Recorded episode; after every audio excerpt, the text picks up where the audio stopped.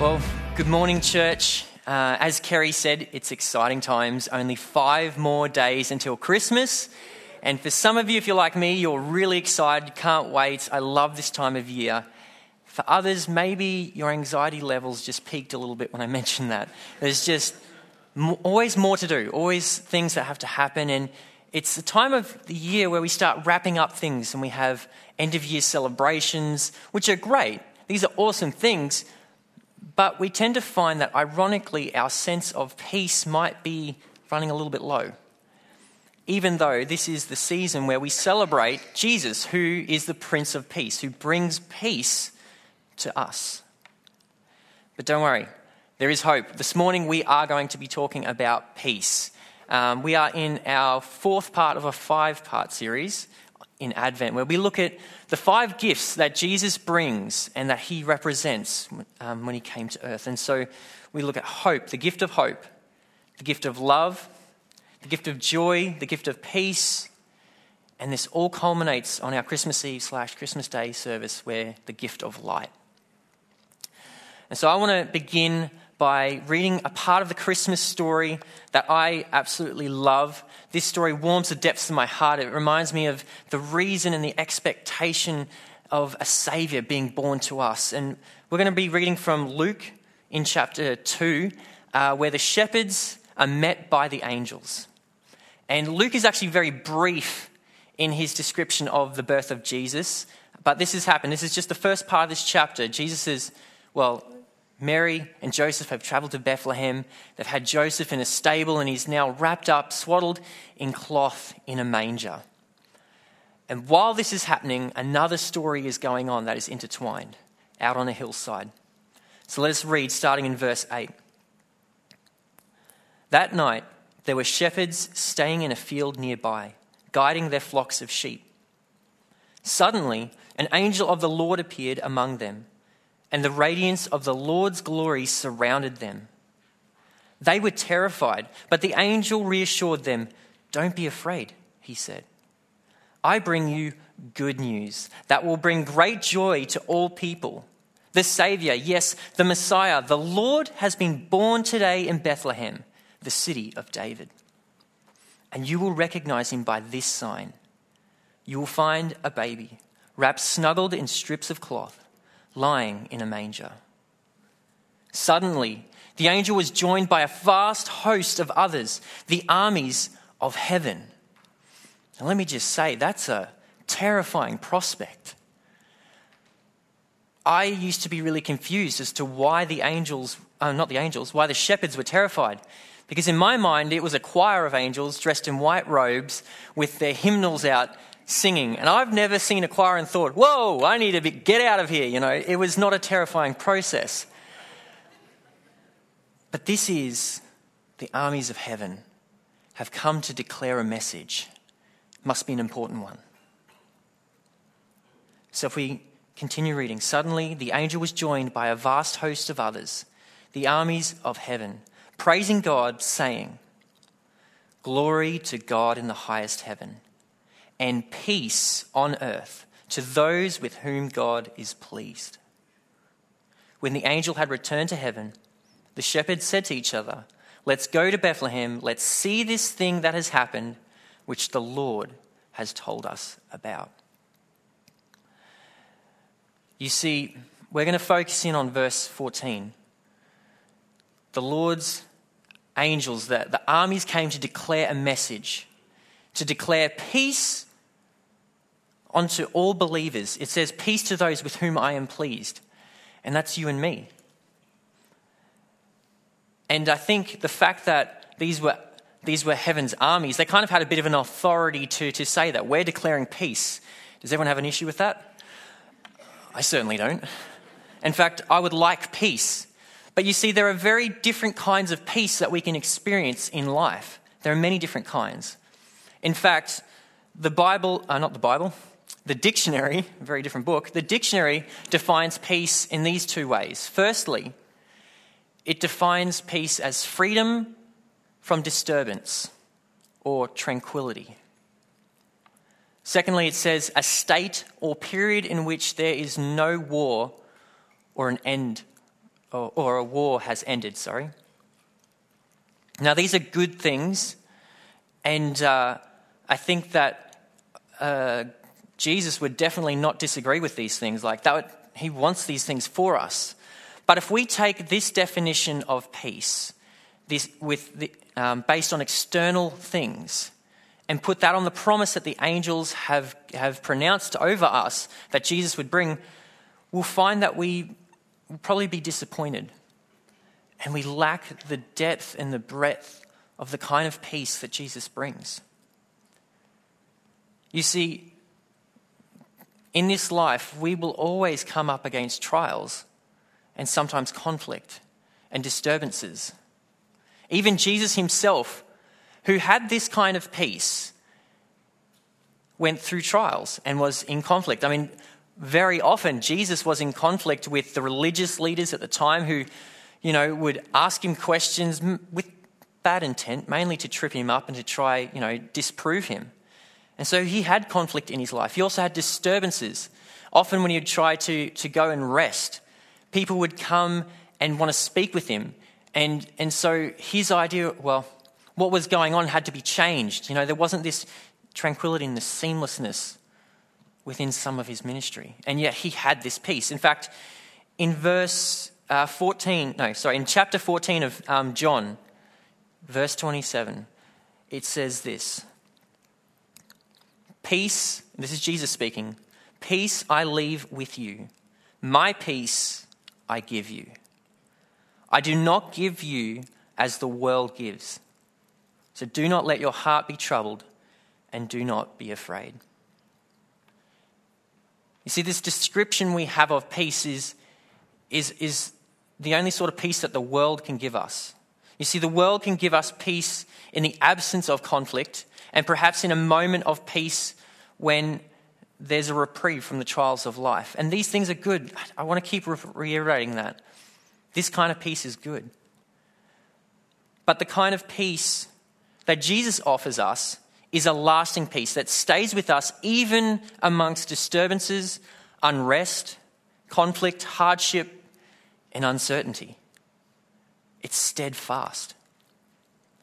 This brings me to my first point this morning, and that is that the peace Jesus offers does not rely on the absence of conflict. It promises the presence of a peace greater than our circumstances. That might be a little bit wordy, but I think it says it. The peace Jesus offers does not rely on the absence of conflict. It promises the presence of a peace greater than our circumstances. It's the kind of peace that comes over you that transcends the circumstance. You know, when you find yourself, you know, with all intents purposes, every reason to be anxious or afraid or uncertain, you know, you have this sense of peace. And I think some of you could even attest to that. In fact, maybe a lot of you have experienced that at some point in your life. This should be good news for us. Because although God's deepest desire is that there would be no more conflict and suffering, in fact, He's going to deal with that when He comes again. You know, ultimately, God will deal with pain and suffering and, and conflict. But even as we live in a broken world marred by the effects of sin, God's goodness and love and mercy for us is so much that He has given us the gift, well, offers us the gift of peace that transcends external forces. I actually remember such a time when I was blindsided by a conflict that I just I did not see coming. Um, could I just, Megan, could you go me a drink of water? That'd be great, thanks. I remember this time I was in my late teens. In fact, I was in grade 12, and we just had an awesome night at youth group in Maryborough. It was, it was really good, a lot of fun, and as me and my mates often did, we didn't want the fun times to end, so we headed down to the local Macca's and grabbed a bite to eat and were chatting away. And it got to the point um, so late that Macca's closed and well, the party was still going. We had such a good time. We wanted to hang out in the car park um, and, and chat away. And as we were talking, a group of young guys about the same age as us walked past, and one of them who struggled to walk a straight line was like, Hey, how's it going? I'm like, Oh, not bad. He kept walking.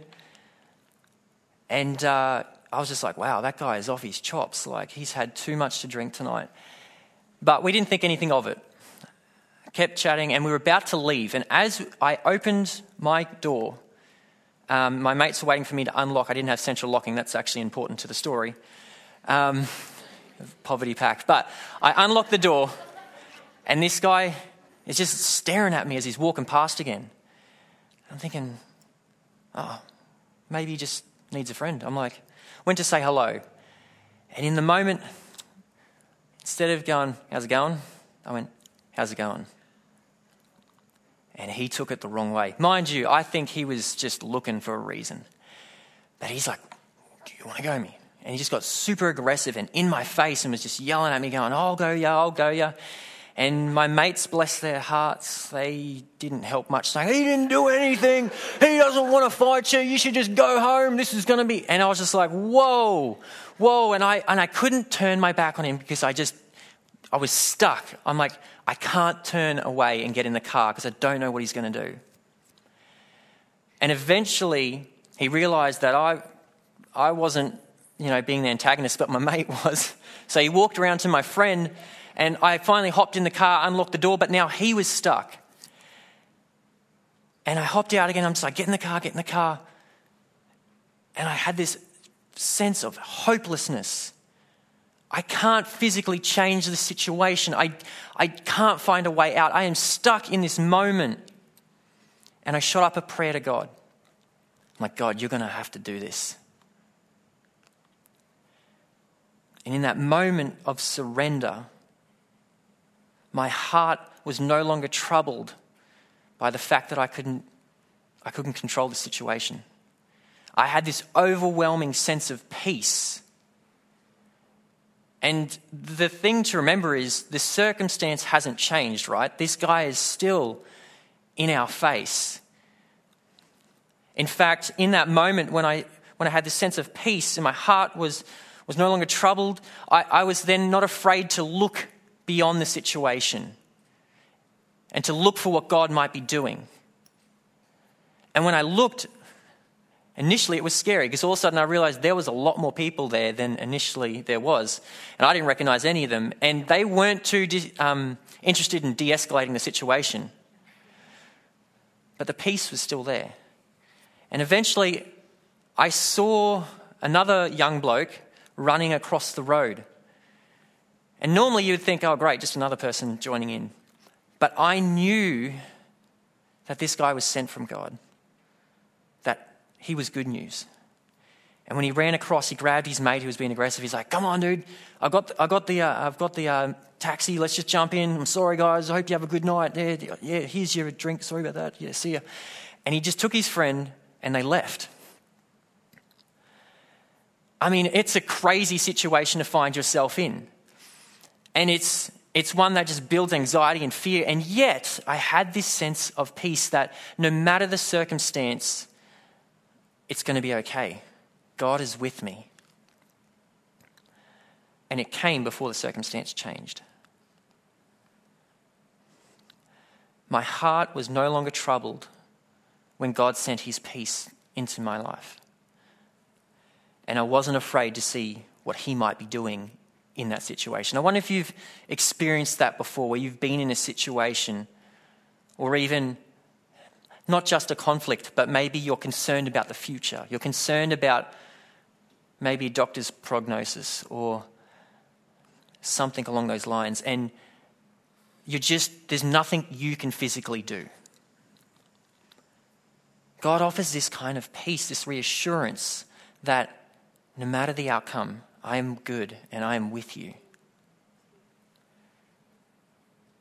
You see, the more and more I talk with people, the more and more I realize that one of the key things that robs people's sense of peace is anxiety about the unknown. I don't know if I'm going to pass this grade. I don't know if I'm going to have work. I don't know. I don't know. I don't know. I don't know. And anxiety builds up. The cool thing about the kind of peace that Jesus offers for us is that our future is no longer uncertain. Because ultimately, the peace that He gives us is peace between us and God. He provided a way for us to be whole with God, to be at oneness with Him. And so, spoiler alert, in the end, if your faith is in Jesus, Jesus wins the battle, and our, our eternity is secure in Him. So, our future is not uncertain. We have a certainty, and so we can have a peace in that. So, how do we receive this kind of peace in the midst of turmoil and, and conflict and, and anxiety? How do we have this kind of peace? Well, this brings me to my second point this morning.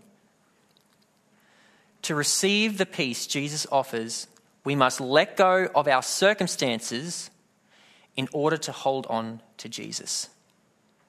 Let me say that one more time. To receive the peace Jesus offers, we must let go of our circumstances in order to hold on to Jesus. Now, I'm not saying that we should be, um, we should give up on what's happening in our lives and maybe just act passively towards everything that's going on. What I'm saying is there needs to be a shift in our mentality. Often we look to things of this world in order to give us our identity and our anchor and our hope. For some people, it might be their family dynamic. You know, it might be that I have consistency within my family, or I desire that in my family.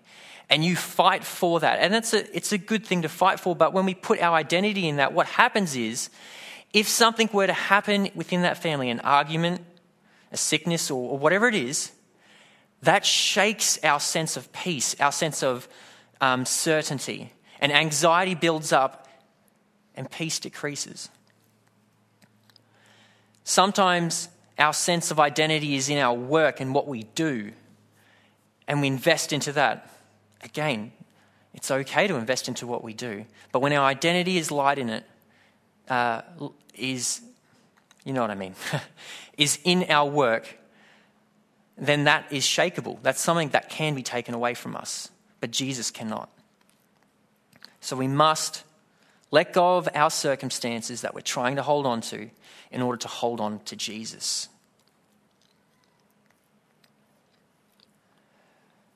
You see, when we do that, it does a few things.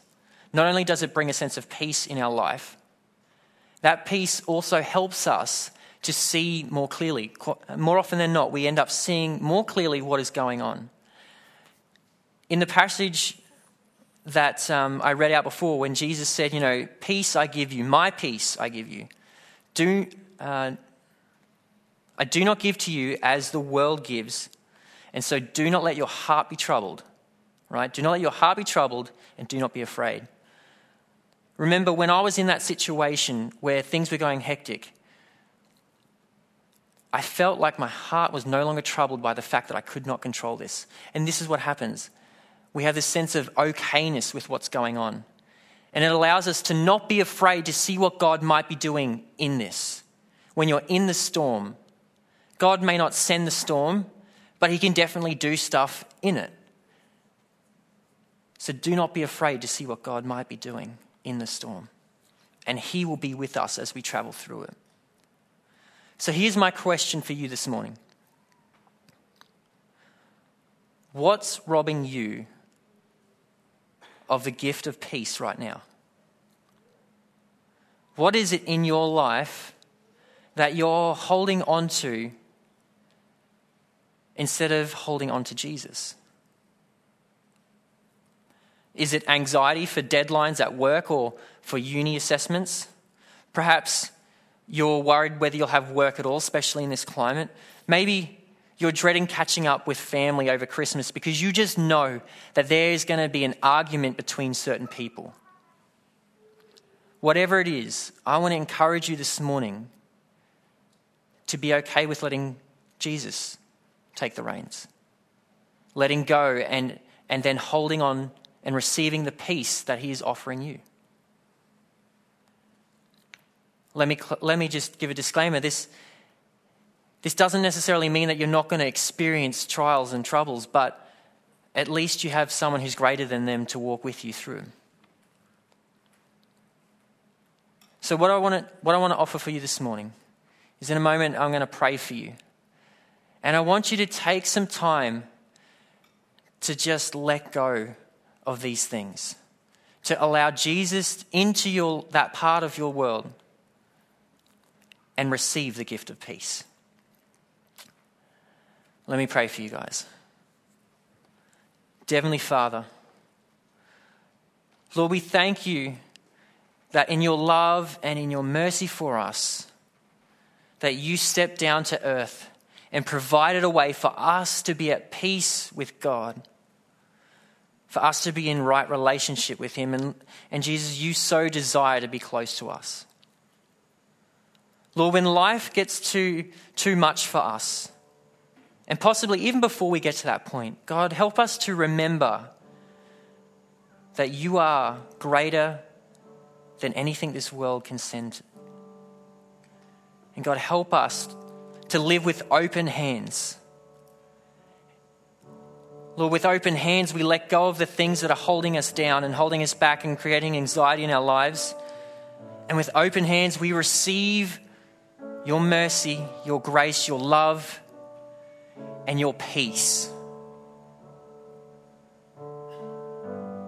God, as we prepare to, to celebrate your birthday, Jesus' birthday, Lord, help it to be a time of, of love for one another, of joy for the future. God, and of peace in our hearts. In your precious name, amen.